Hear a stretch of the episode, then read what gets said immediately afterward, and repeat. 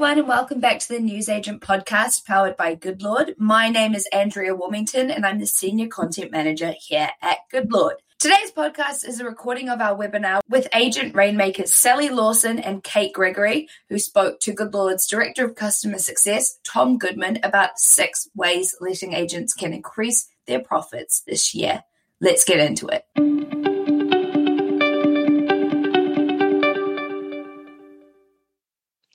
We are very excited today to be talking to you guys, Goodlord and Agent Rainmaker, around 6 ways to increase your letting agency's profits. So just before I introduce the dynamic duo, infamously referred to as the Ant and Dec of lettings, Kate and Sally, who are going to run through 6 main ways that you can drive these profits within your letting agencies. We've got a Q&A box down at the bottom. Would really encourage, if you have any questions throughout, to just pop them in there. And then we've got a designated section right at the end where we'll be able to ask them those questions to Sally and Kate. And otherwise, what I think I might do is hand over to them and let them kick off and help you with these driving revenue profits within your business. Hello, Tom, and thank you very much. What a lovely introduction. How are you doing? You okay? You good? I'm very well. How are you guys doing? I'm excited about this. We're very excited. We love a good webinar, don't we, Kate? We love helping people grow their businesses. If it doesn't happen on Zoom nowadays, it doesn't happen, does it? So that's very true. Exactly right. Very true. Although fingers crossed, we are going to come off Zoom soon, and you guys are looking to do that in September. Am I right? That would be nice, wouldn't it? Yes. Although I think I might miss it a little bit, to be fair. I don't know. I like to be around people. I can't wait for a big old, good old event again. Yeah, that'd be. I know you're looking for Hugging Day. That's what you're looking forward to on Monday, isn't it? 21st of June. Absolutely, yeah.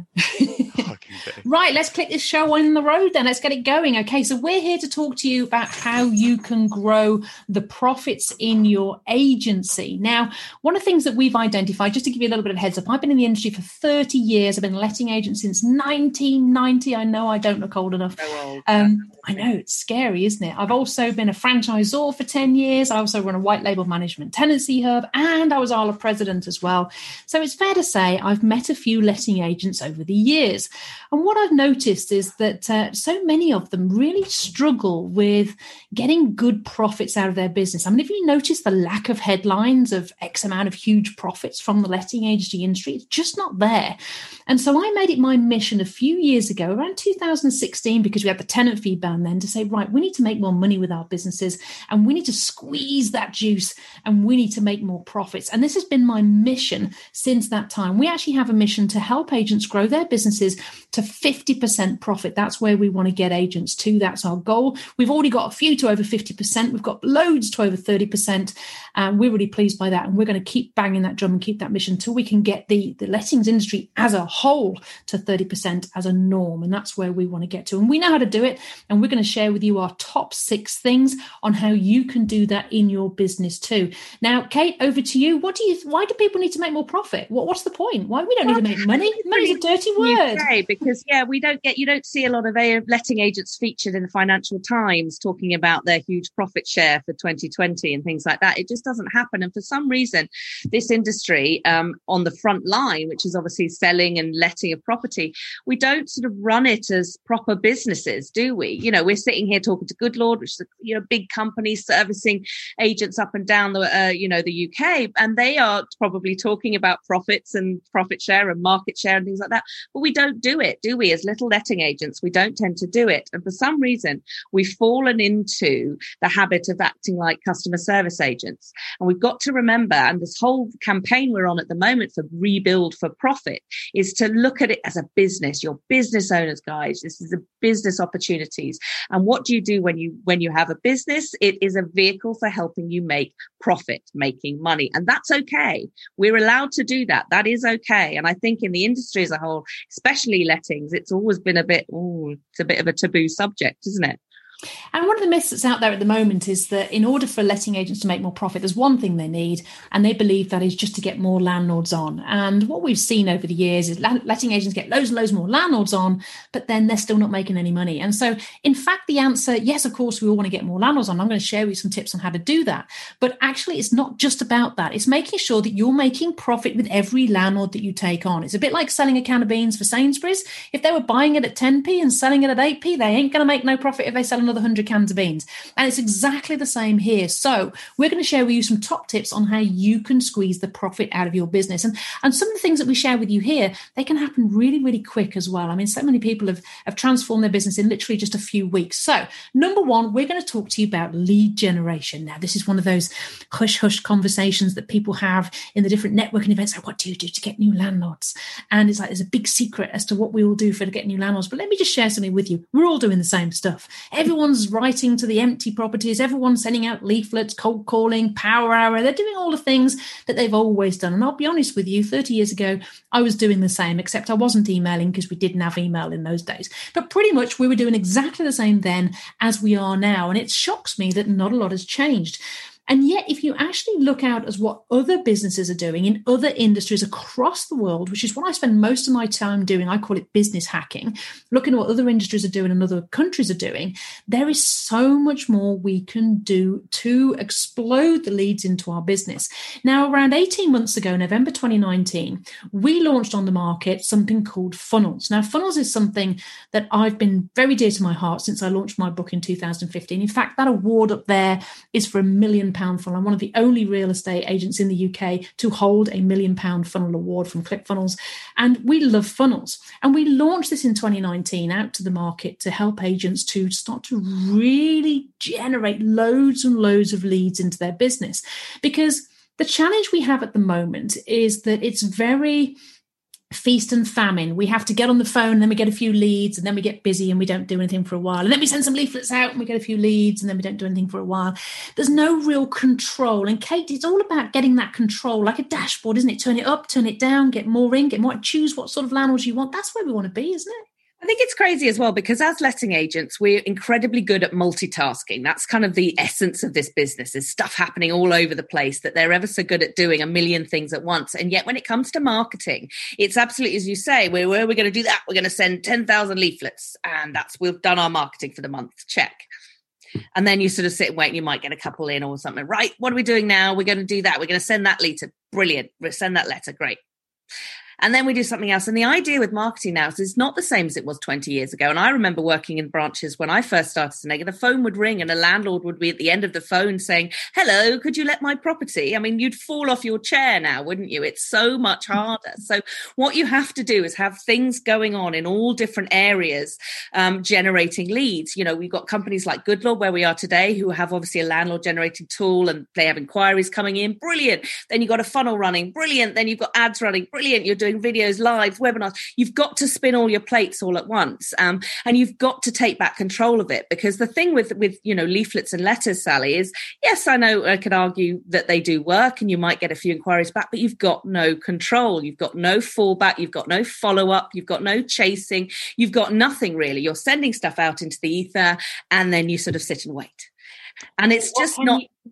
Exactly. What can you do? Nothing. So let's talk about what you can do. Okay, I imagine that most of you have got like a valuation tool on your website. So one of the great things that you can do is really promote that. Take that valuation tool off your website, put it on a single page, start running Google ads, start running Facebook ads, start driving traffic to that, and you will see a massive increase in the number of leads that come through to your business. We're seeing just for the £5 a day spend, you can get as many as 20 new leads every single day. Now, if you're doing sales and lettings, it's about a 25 to 75% split. So around 75 will be sales leads, 25% will be lettings leads. But that's just one very easy tip on really getting a load of leads. Now, you want to see it so that leads are coming into your inbox so that your listers have people to call every day. They just have people to call. They don't have this... oh, there's no one to ring, I've found everybody. They need to have that constant stream of leads coming in. And that's just one very simple way. But we can go a lot more advanced than that. And what I really like to do is to choose what sort of landlords I want, because we've all got, and tell me in the chat, I bet you've got a landlord. I don't know his name, but I bet you've got a landlord that you wished you hadn't got. And we've all got them. And so we want to be able to choose the sort of landlords that we get through. Maybe you want more buy-to-let landlords that want to buy property so you can help them source properties. Or maybe you want more let-only landlords so that you can convert them into fully managed, one of the biggest markets out there at the moment, by the way, guys.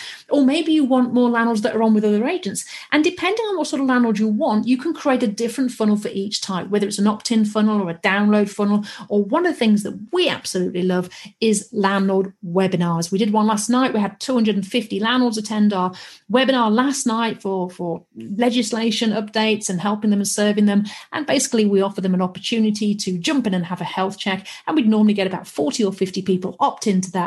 That's 40 or 50 lead opportunities we can now work with and nurture to convert those into fully managed. And that's just one example of lead generation. But why do people not want to let go of the lead, of leaflets and the so this is one of my favorite points that you just said, Sal, actually, was the fact that choosing who you're going to talk to is so important, because if you market to everyone at once, you don't market to anyone. And I think that's hugely valuable here, because what people do is they start with generate. We need more landlords. That's all we need. That'll save our business. Absolutely right.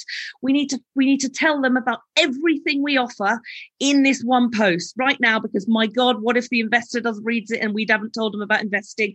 And what if the, you know, oh my God, right. And so they put everything into there and it becomes a sort of lukewarm, diluted message, and it doesn't actually connect with anyone. But this fear of, it's like FOMO marketing, isn't it? Like fear of missing out marketing. It's crazy. So what we're talking about here is really specifically directly talking to people on an individual basis. Now, this doesn't mean that you haven't got 15 different posts talking to 15 different avatars going out there, but people just are getting it so wrong, and they're just not remembering that at the end of the line, these are people, and these are people with problems that you can solve, and just start talking to them specifically. People get themselves so worked up about marketing, don't they? And they want this sort of magic light bulb to be able to switch on. We want more leads. What do we do? Who do we sign up with? How, who's got the answer?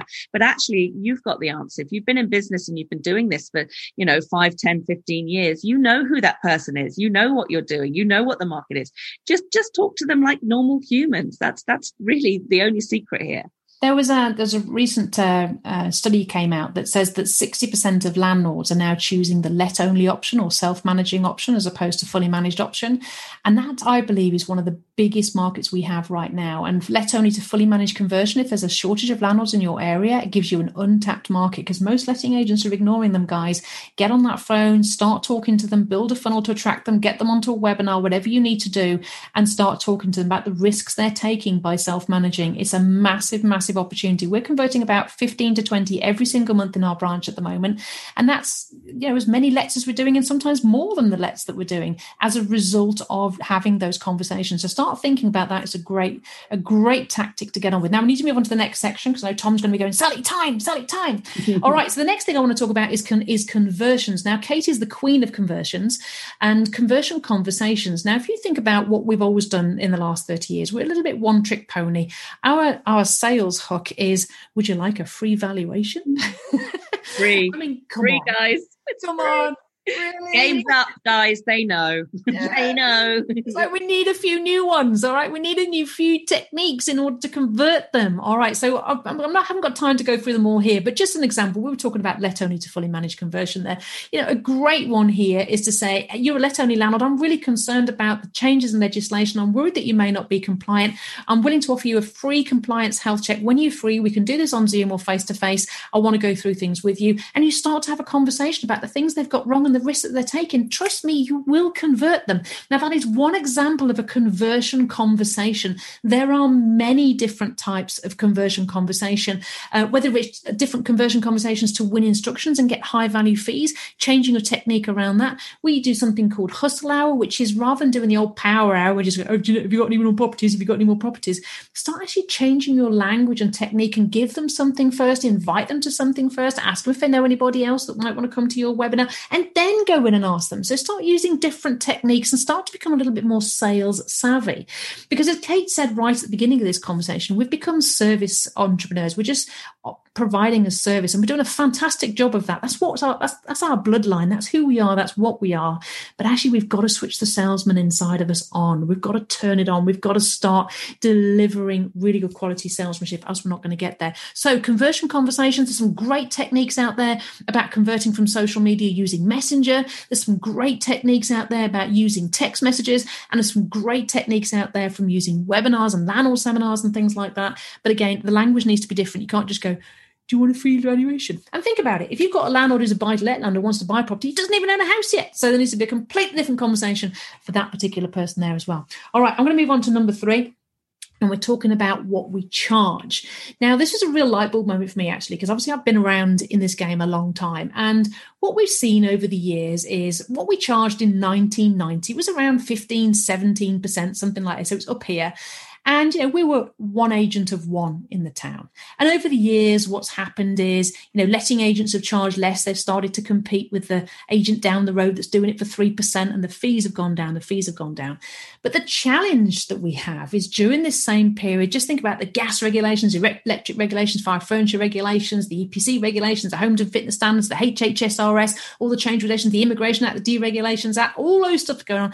Legislation has gone like this. So we have this situation. Our income is going down. Legislation is going up. Now you might say, well, what does that relevant to income? Well, think about it. What we sell is time.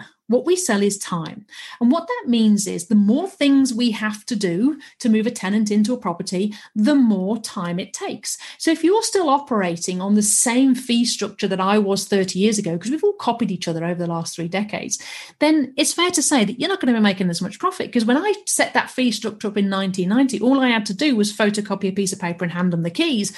Nowadays, of course, as Goodlord knows, and they're fantastic software that takes you through this whole diatribe of things that have to be done, which is eye-watering, we know it's so much more work now than it ever used to be, and also risk and liability as well.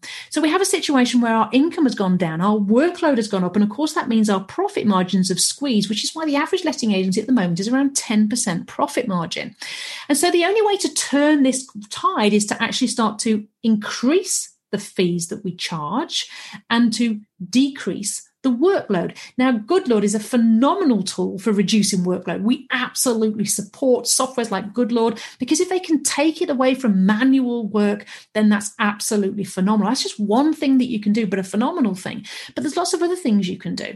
And one of the things that we've, myself and Kate have noticed is that letting agents seem to do a lot of favours, don't they, Kate? They seem to do, we call it free. And, you know, we find that tenancy managers are going out cleaning and moving rubbish and moving washing machines and these sort of things, which really puts the business at risk. You're not insured for that. They're not trained for that. The car isn't on the business insurance. They're not dressed for that. They don't know how to carry a washing machine. You've got vicarious liability, personal liability, and opportunities for the landlord to sue you, or even the tenant to sue you, and the damage items, and the list just goes on.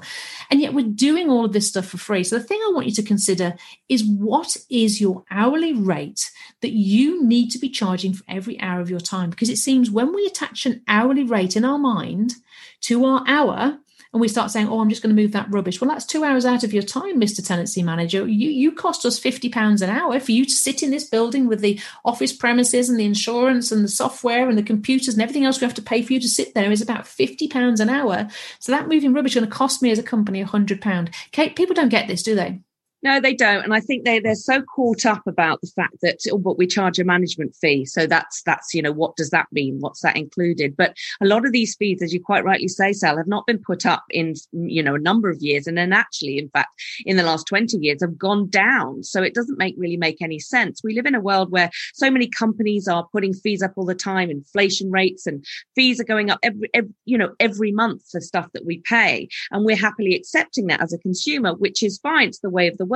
But yet, as letting agents, we're still sitting on managing a property that we've been managing for Mr. Bloggs for 10 years at a rate of 6%. But oh my God, heaven forbid we rock the apple cart and let him know that perhaps we might need to charge a little bit more because our workload has tripled. You know, there's a lot of people that have these conversations with their landlords who are actually grateful and understand, because we provide incredible service, guys. We should value that, understand what we're doing, see the value in that, and charge accordingly. We're going to get to a point, and we're starting to get to that point already, where people are thinking and devaluing what we're doing and thinking it's actually all we're doing is photocopying that piece of paper, because to be honest with you, 6%, what else are you going to get for that? So if we're not careful and catch up with ourselves, we're actually going to devalue what we're doing ourselves with the fees that we're charging. So when you say value your time, when you say increase fees to most letting agents, like, oh my God, I'm going to lose all my landlords. Yeah. And I get it. I understand it's a real fear, but I can if you just want to put one little thing out there, over the last 5 years, we've been helping agents increase their revenue.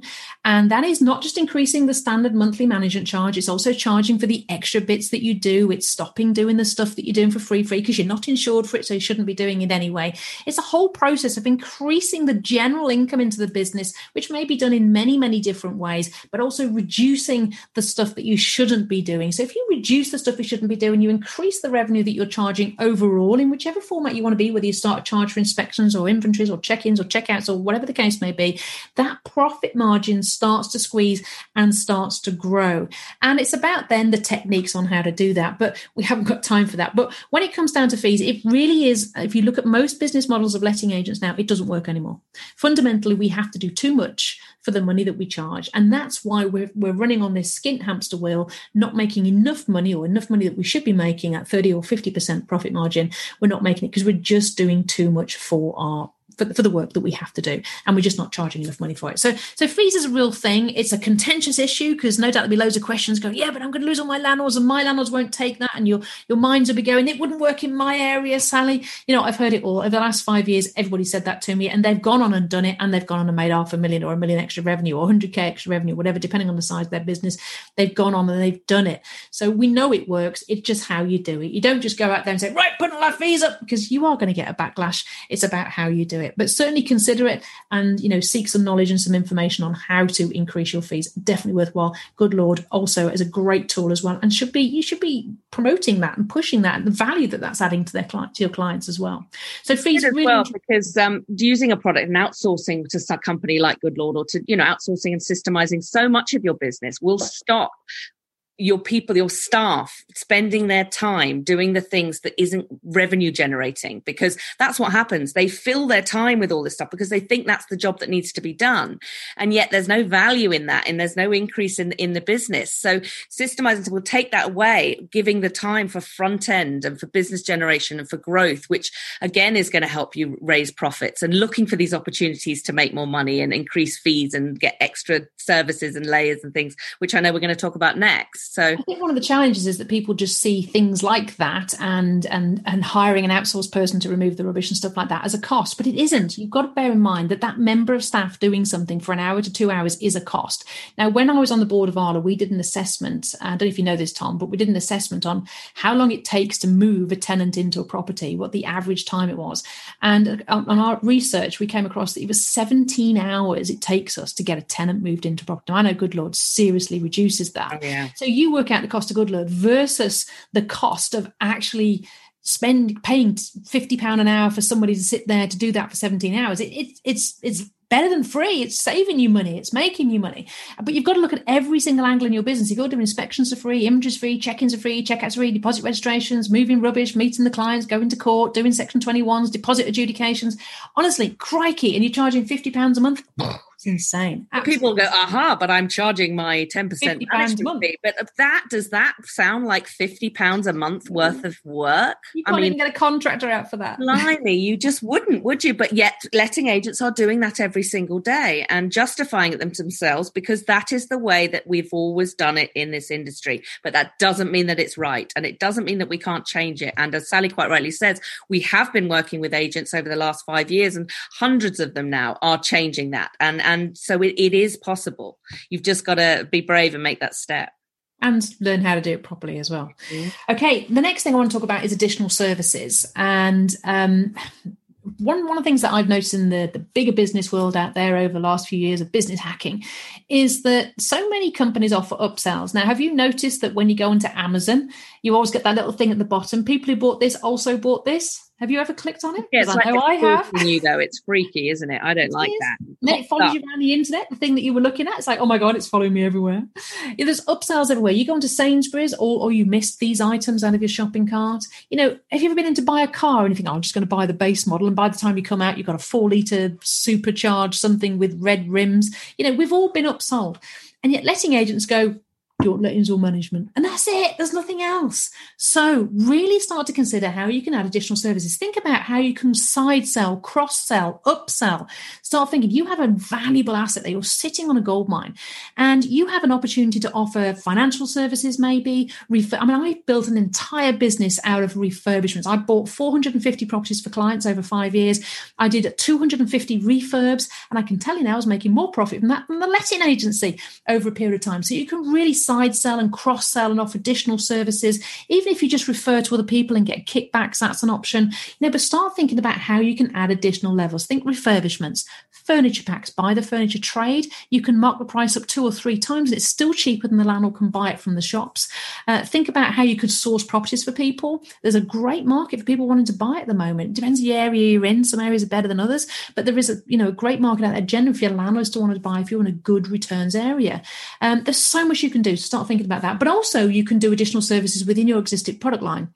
So you could do upgraded inventories, upgraded inspections, upgraded marketing boosts on social media. You could do upgraded landlord login opportunities. Maybe you do the accounts for them or whatever. So you can start thinking about additional upsells and side sells as well. Stop being a one-trick pony. Don't just stick with lettings and management. Start thinking about how you can have those additional services and then productize it. It's like McDonald's, isn't it? You go in and say, I haven't been in for years, but I assume they still do this.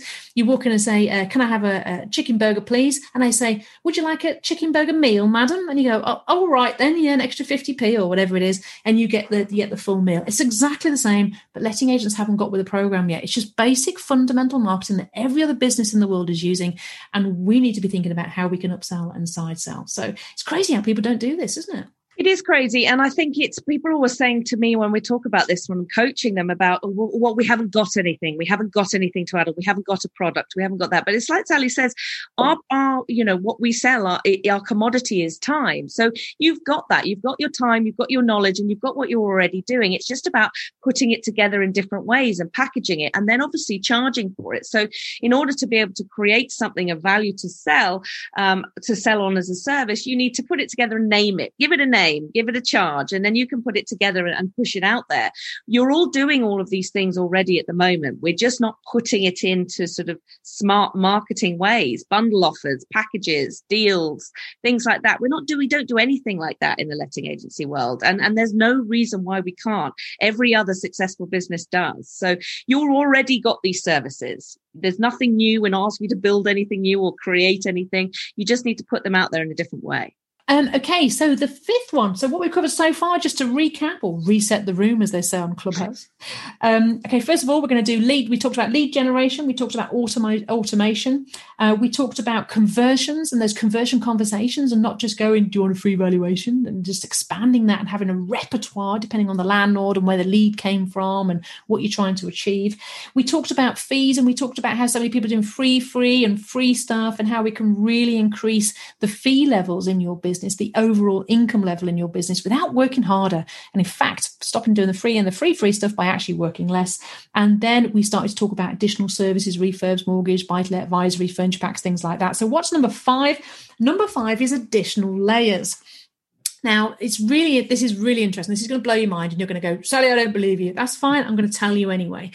One of the things that we recognise is lettings and management. Most letting agents have a let-only service, fully managed service, and some agents have a rent collect only service somewhere in the middle. So there's 3 levels of service. That's what you've got.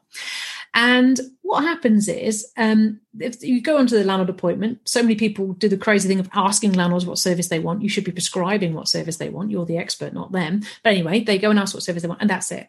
And because at the point of valuation, a lot of landlords are like, oh, can you beat so-and-so down the road, and at 8%, and there's this real focus on fees at the point of valuation. Most letting agents believe that you can't charge more.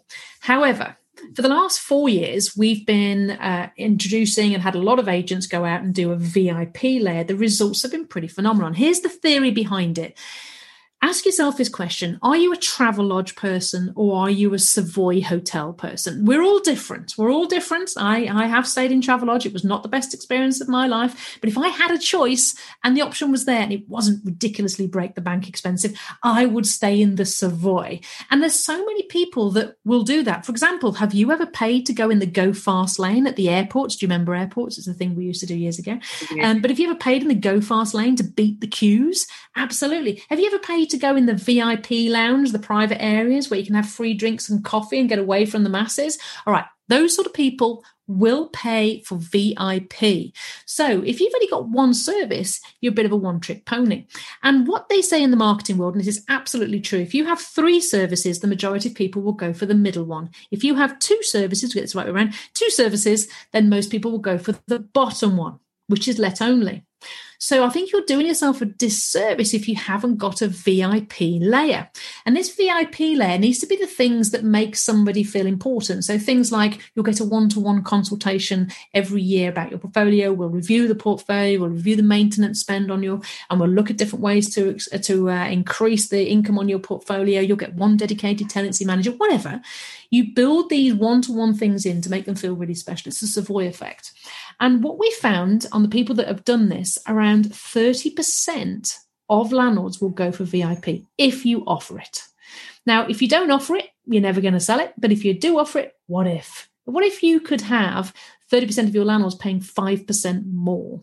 And so start thinking about your different layers. Could you add a VIP layer? Another layer, which I really like, is the DIY layer, which is the bottom layer, which is it's a do-it-yourself layer, which, what do you mean do-it-yourself? Well, we'll do the basics, which is basically like rent collect only type thing, but call it do-it-yourself. What do you mean? And you start explaining all the things they're going to have to do yourself. So start thinking about how you could have different layers in your business as well. It really does make a difference, doesn't it, Kate? Some real successes. Yeah, and there's so many different things that you can put into that top layer. And you're quite right. You're talking about aeroplanes. I just want to talk about aeroplanes really because I want to go somewhere and it's been like forever. But, you know, on aeroplanes, you have 85% of the seating that's, you know, that's kind of, you know, your economy and your, you know, for the masses kind of thing. And then there's that sort of little top part of the pane, which is, you know, for the upper class. Now, don't get me wrong. I'm not saying that we think all your landlords will be able to afford 15-18% for this top VIP layer, but there will be that 20% that is out there that want that kind of service. So it's definitely worth offering that and looking at the different layers. And also it's about price juxtapositioning. So making the one look better than the other, because we all know that most people will be comfortable at that sort of, you know, fully managed level, you know, that we're offering in the middle there. But it's about making it look good. And as you say, at the moment, having just the sort of two basic layers isn't really enough anymore because there's so much stuff that we can bundle into that top layer. That again doesn't have to cost you anything. There are already things you're doing, portfolio reviews, you know, annual tax statements, stuff like that. You know, one of the things that we look at doing is obviously rental guarantee insurance, not putting that in the package, but only offering that to managed clients. You know, and I know that's something that Goodlord can help you with and offer. But again, it's just sort of making that managed route look more and more attractive by padding that out with all of the things you're doing anyway. And that DIY service starts to fall along the way because it doesn't look that desirable anymore when it's only a little bit more to actually have your property managed on an annual basis. So just really think about, you know, restructuring those services and adjusting where things do to sort of make one or the other look better. And as Sally says, if you don't offer that top layer, then you'll never have anyone buy it. So give it a go. Okay, so we're on the last point, number 6. Okay, so point number 6 is how do you get your team to be really pulling and driving with you? Now, we've all got ROPA coming in. Around 2024, they're saying that ROPA is going to be in. We don't know exactly yet, but roughly that's about the timescale, which means staff is going to become really, really important. Now, it's important anyway because a business doesn't exist if you haven't got a good team around you. And of course, you want to build a whole team of A players, and that's really important. But how do you do that? It's really difficult. And quite often we hire people and then we end up doing the job ourselves, and it's frustrating. Can be really, really difficult. Now, one of the things to think about is, have you really embraced your team and helped them to see the vision and the future and how it looks with you? And one of the things I love doing, I call it, it's a bit of a crazy name, but I call it the Horizon Riser. And it's really just taking your dream, your vision, your future, where you want to take the business, and then asking them where they see themselves in that and where they'd like to be. And it's quite interesting, some of the answers you get back. Now, some people are big dreamers and they say, I want to be earning $250,000 a year. I want to be a branch manager. I want to be a regional manager. I want to be this. And then you get some people that go, I just like to, you know, maybe have a new computer. So you will get all range of answers from this. But I think it's really useful to actually engage with your staff and see what their dreams are, see what they want to achieve, and see how they fit into your plans. Because if they say, oh, I want to be a branch manager, I want to be a regional manager, that's brilliant, because I want to have more branches and I'm going to need regional managers, I'm going to need trainers, I'm going to need people, directors with me as well. I'm happy to work with you on that, and then really work with them. Now, of course, there's going to be a lot of work between point A and point B. So they might need to, I don't know, whatever they need to do, they might learn to drive, or they might need to learn management skills, or they might need to learn marketing, or whatever it is, I don't know, but you're going to be working with them on developing their skills. And all I can say, after 30 years in business, the people that sit on my board now are people that have been with me a long time. And so it works to get the people with you from the early days and just work with them and nurture them, because the number one most valuable thing you need in the senior team as your business gets bigger is trust. And it's really hard to get that trust when you just bring people in from outside. So really work on that trust, really get people that you've been with you right from the grassroots and worked up, and nurture them rather than recruiting in. I've recruited a few big salaries and big roles, and I'll be honest, it's not been brilliant. Most of my success has come from bringing people through the ranks over the years. So that's just my opinion. But really start working on your staff and really start bringing them into the vision, bringing them into the picture, so that they're building the business with you. Because if they're working towards their dream, they're also working towards your dream, and you're working towards a common goal. And that will really make a difference. If you've got 4, 5, 6 people pulling together in the same direction, it's a very different business than if you've got 6 people just turning up for work whilst you're pulling in that one direction. So my number one top tip for staff is bring them on board with the vision and the dream, and work out what their vision and dream is, tie it into yours, and go on this journey together. And that's it. So there we are, 6 points. Number one, lead generation, automate, and automate as much as you can, get some funnels in place, really get those leads drive. We can get 200 to 300 leads a month using automation. Some have had a lot more than that as well, but just get that automation in place. Number two, conversions. Start training your sales team on different styles, different techniques, different languages, different conversions. Let Only to Fully Manage is a big one at the moment. Buy to Let, investor landlords, etc. Start thinking of the different language, different tools that they need to convert. Fees, hourly rate, understand your hourly rate and how these favors cost you and these free things that you're doing cost you. They're not free, they are costing you, and therefore they should be charged for or not done, depending on whether you're covered for that as well. Additional services, start looking at how you can side sell and upsell and add additional services, probably things you're doing for free now. You're probably helping people buy properties now for free, and maybe even refurbing properties for free. But start thinking about how you can add additional services and charge for those additional services as well. Additional layers, that VIP Savoy layer, just to deal with your clients that are really high level clients and really want that additional service. That's fine, but they can pay for it. And they're quite often happy to pay for it because they want to be a little bit special. And also as well, finally, staff. Get your team on board, get your A players on board, and take them on the journey with you. And there we are. There's our 6 top tips for how to grow the profit in your letting agency. Hope that was useful, Tom. Extremely useful, and I've had to sort of sit on my hands to not bring myself off mute to start asking questions already. But sort of a premise that sort of runs throughout the whole of that webinar that you're going to hear me geek out very slightly quickly is just the parallels. You talk about business hacking and looking at other industries and sort of bring it into real estate, and a lot of what you're discussing there is customer success. And whether or not I agree with customer success in terms of how it's named, my mum definitely doesn't. She thinks it's a very Americanism. It's really pulling on a lot of what you're talking about. And it's about looking at actually what can you do within your business right now, in addition to going out and winning more business. And something that I find extraordinary is Salesforce. Again, different industry, but has lots of overlap. They will ask their sort of head of customer success to go out with an $8 billion target in terms of revenue, and they ask their new sales to go out with $2 billion. And what they're basically saying there is, you can't forget, in this example, the landlords that you've already got and the opportunity and value that there is there with them. And that pot of gold that you're talking about sitting on that already exists within your management sort of portfolios is absolutely so true. This is the difference, because people always talk about new landlords. We must get new landlords, new leads, new stuff. But actually, you've already got a big pot of warm customers there. You've already got people that already, even if they're only let only, they chose you. They may not have gone all the way or what you wanted, but they still chose you. So you're absolutely right. They're definitely much hotter and warmer leads to work on than just going straight out cold into the market. Absolutely. And they're recurring revenue for you as well. You know, as long as you're providing the level of service and constantly driving value against the reason they joined you in the first place, then you can basically bank on them being there and helping sort of create that foundation within your business and stabilize to sort of give you the revenue to go out and win more landlords and put them into that funnel. And when you generate more revenue, you generate more profit. Life is easier. You can deliver a better service. You can offer more. You can pay your staff more. You can build a better business. You can have better environments. There's so much more you can do if you build profit. So it's not just about cash in the bank. It's about what you can do with that profit as well. Absolutely. We've got a few minutes to ask some questions, if that's okay, that have come in from the viewers.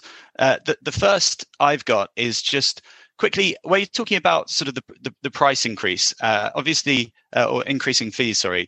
Obviously, some people are sat on big management portfolios. Have you got any examples of where you've seen agents go and sort of demonstrate why they're doing a fee increase, you know, all the change of legislation, the extra work we're doing at scale? Yes. I mean, Sue Gidney came to us. I think she had about 1,200 properties under management at the time. She went out and she increased her margins, which I think she increased about 0.5% the first time because her staff talked her out of doing 2%. She then went on to start charging for inspections, inventories, check-ins, check-outs, deposit registrations, everything else. To cut a long story short, she generated over 2 million in revenue. Wow. Yeah, so that's one example. We've also got Anne Harrod, CGT. She had a 5 agency branch down the Cheltenham area. I think there were about 900 properties from memory at the top of my head. So I'm not prepared for that question, so I don't have the exact numbers. But it was about 900. And she went out and again increased margins and then did exactly the same, started charging inspections, inventory check-ins, check-outs, deposit registration, all that sort of stuff. She added £527,000 in revenue to the business in just 9 months. I mean, those two that come off the top of my head, there's loads more, but those are if you're talking big businesses, then those are two that I can think of. Absolutely. And in how they approach that, would that have been a mixture of doing it via sort of email, in person, on the phone? Sort of what are the best ways to sort of divide and conquer, if that makes sense? That's a big question. It might take a day to teach that. But normally, you know, you have to write to your landlords. Either how you normally communicate, so either a letter if you normally communicate by letter, or most of us do email these days. And no, just like you do when you get your mobile phone notifications, your fees are going up, the electricity board, your fees are going up, the council tax fees are going up. You just say, due to increased legislation and increased workload and the changes that have gone on in the environment, unfortunately, we cannot continue to maintain this fee. We're now going to have to charge you X. In our experience, about 2 to 3% of the landlords will come back and say, I don't agree. And it's always the landlords you know are going to come back and disagree. You've got them in your mind before you send the letter. They're going to come back and they're going to say to you, I don't agree. You would then have a conversation with them and you would say things like, you know, okay, you can either agree, talk them through it and just say, this is the reasons why we've got all these extra things we have to do now, blah, blah, blah, blah. And you talk them through all the change legislation, all the increased workload that you've had and everything else. And if they're still not buying it, you could then say, well, okay, we'll keep it as it is until the next tenancy, or we'll go 50-50 with you. Just negotiate basically.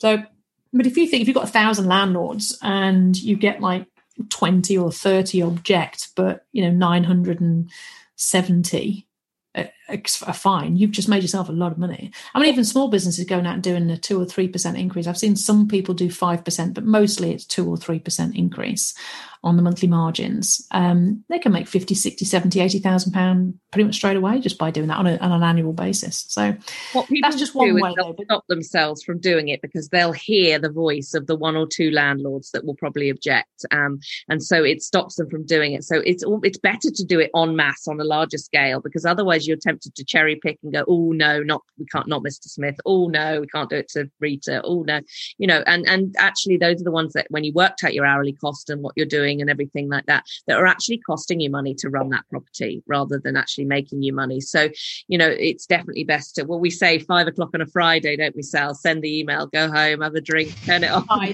brace yourself for Monday morning. But, you know, if you lose 2 to 3% on a large scale volume, that is, it's worth it, you know?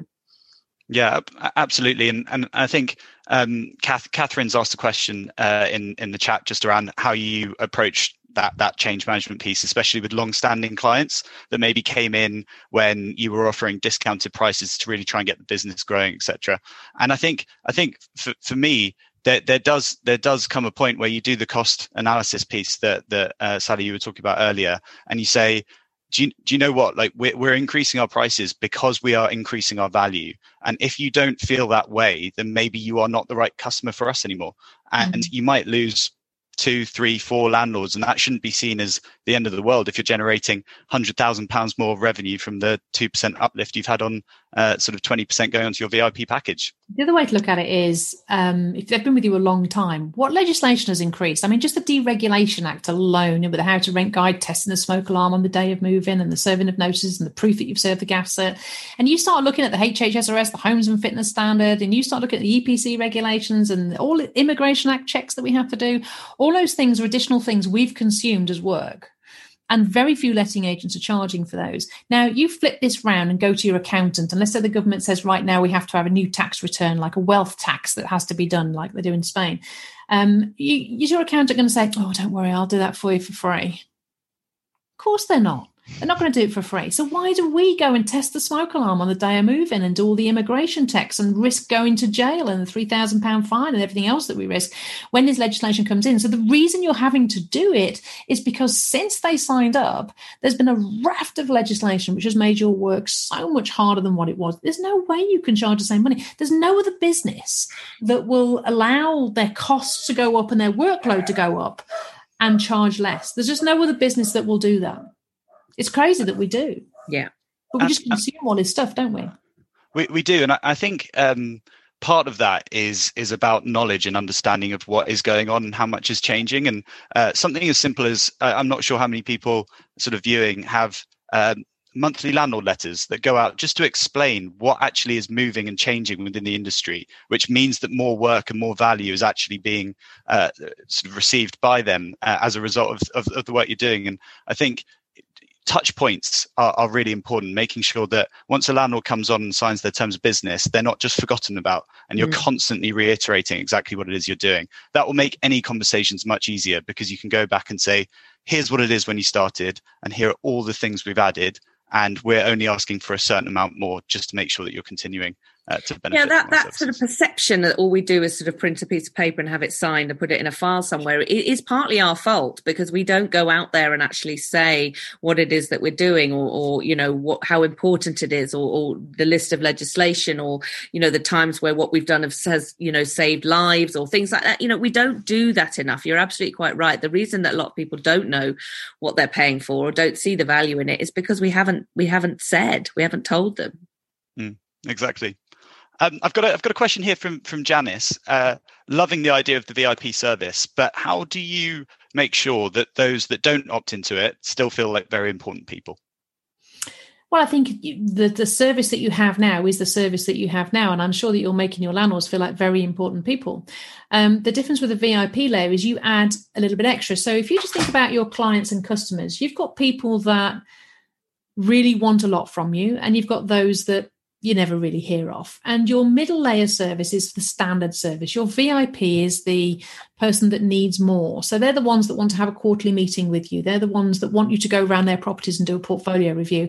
They're the ones that want you to talk to their accountant and explain all the maintenance invoices. They're the ones that want that extra service. It's a bit like Premier Banking. You know, there's the banking clients, but then there's the Premier Banking clients. If you're Premier Banking clients, you have a different phone number, you get through faster, you don't have to go through all the security. You get different things. They throw in travel insurance and all those sort of different things. What can you do to make it feel like a VIP layer. And so you just offer a different level. Some people will not pay for that. They say, oh, I don't need that. I don't need you to do that. What it does do, in addition to giving the opportunity for people that are prepared to pay for it to get that level of service, is it will also make people that aren't prepared to pay for it recognize they can't ask for that. Because what we find is that you end up charging someone 10%. And then they want to have a meeting with you and then a quarterly review with you, and they want you to go to the property and they want you to speak to their accountant. You want to do this and think, crikey, this is taking hours now. I can remember sacking a landlord once because he wanted to have a monthly meeting with me. It took half a day every single month to go through all of his properties. And I'm sorry, I just cannot justifiably afford to do this for you. I need to charge. It was just absolutely crazy. And Leandra said, I'm sorry, I can't work for you. It's just you're too needy. And that was a long, long time ago. Now I'd be like, right, how do you want to pay? But it's a different world, a different time. But, you know, some people want it, some people don't. And if you do want it, then pay for it. That's how business works. It's just it's like when you travel, it's the same thing as traveling again, because it's a great analogy for this. But, you know, when you buy the fast pass where you can get on the plane first, you know, and then those people get called up and you get to go on the plane, and then the big queue forms in the next one. People who have a regular ticket don't get in that lane because they know they haven't paid for that, you know. And it does help, you know, I'm not going to ask you to go and sit and wait for British Gas because that's not part of the service I've got. The problem is we've packaged everything together and fully management. So there's no actual definition of what it is that you've got. So even if it just does that, I don't think on a plane sitting in economy, I don't feel any less important than sitting in first class, but I'm just getting what I've paid for. And it's very, you know, very distinctly drawn out. We just don't do that so much. In fact, you think about it. I know when we came back from Nashville last year, you know, we were in the premium economy and there was business, it was first or business class in front of us, and all these nice bottles of wine were going past. It was like, come back. So there is a bit of jealousy, but the jealousy is part of the upsell, isn't it? Yeah. The fact that you're thinking, well, why are they getting that and why are they getting that? That's the upsell. So, well, you can have that too. So if you want, it's an extra 5%. Then you'll get this, rather than going, no, I'm not going to do that for you. You say, yeah, I can do that for you too, but you'd have to pay the same as what they're paying. So the jealousy is part of the sell. So I know you're saying there's not a massive jealousy because you accept that you haven't paid for it, but there is a bit of a, I'd much rather have those seats. Yeah, I mean, don't get me wrong. I'd much rather sit in class, but there you go. I think the irony, but also proof in the pudding with that analogy is that if you extend it to Ryanair, I don't know anyone that doesn't pay for speedy boarding now, and so it's ultimately become an additional service. Oh, I think we've lost Tom there. We've lost the sound, Tom. He's still going. Yeah. Ryanair is a challenge, isn't it? I mean, if you don't pay for speedy boarding, you don't really get a seat. I feel like now, actually, you'd probably not pay for it, and then you'd actually be in the smaller queue. So perhaps that's the answer. Tom's back. You back, Tom? You cut off there. You disappeared. Oh, sorry. With cutting off, perhaps this is the right time to just start to wrap up. But before I do, I just want to say a huge thank you, Sally and Kate. That was unbelievably interesting. There are a few comments in the chat. The recording for this will be sent round afterwards, so you will be able to rewatch it, share it with your staff, get them to rewatch it, kind of in line with point 6. Make sure that everyone's on board with this sort of vision of driving profit and revenue into the business, so that you can all be successful together. Just before I do wrap up, just want to talk to everyone about an ebook that we've launched today. This is really hot off the press. We for those of you that aren't aware, we sort of try to get ebooks out once sort of every quarter, every half year, and they're all around sort of the ideas that we've spoken today. How do we help letting agents drive more into their business? This is specifically sort of around being agile with the approach to business, so you can adapt to challenges more quickly. And my goodness, have we had a whole load of challenges thrown our way this year. My favorite chapter is actually chapter 6. It's all around data. So it's all about how the importance of data, how you understand it, leverage it to sort of drive influence within the industry. So please check it out. But you can also book a call with Goodlord to come and see how we might be able to help you drive profit in almost all of those ways, actually, be it by streamlining and giving you more time to go out and practice some of these things, or by sort of providing you with some of the additional revenue opportunities that we can bolt on as extras as well. Just going to say thank you again, Sally and Kate. That was awesome. I definitely get the app and deck thing now. And hopefully we'll be able to do more of these in the future. Thank you. Bye-bye. Thanks, guys. Bye.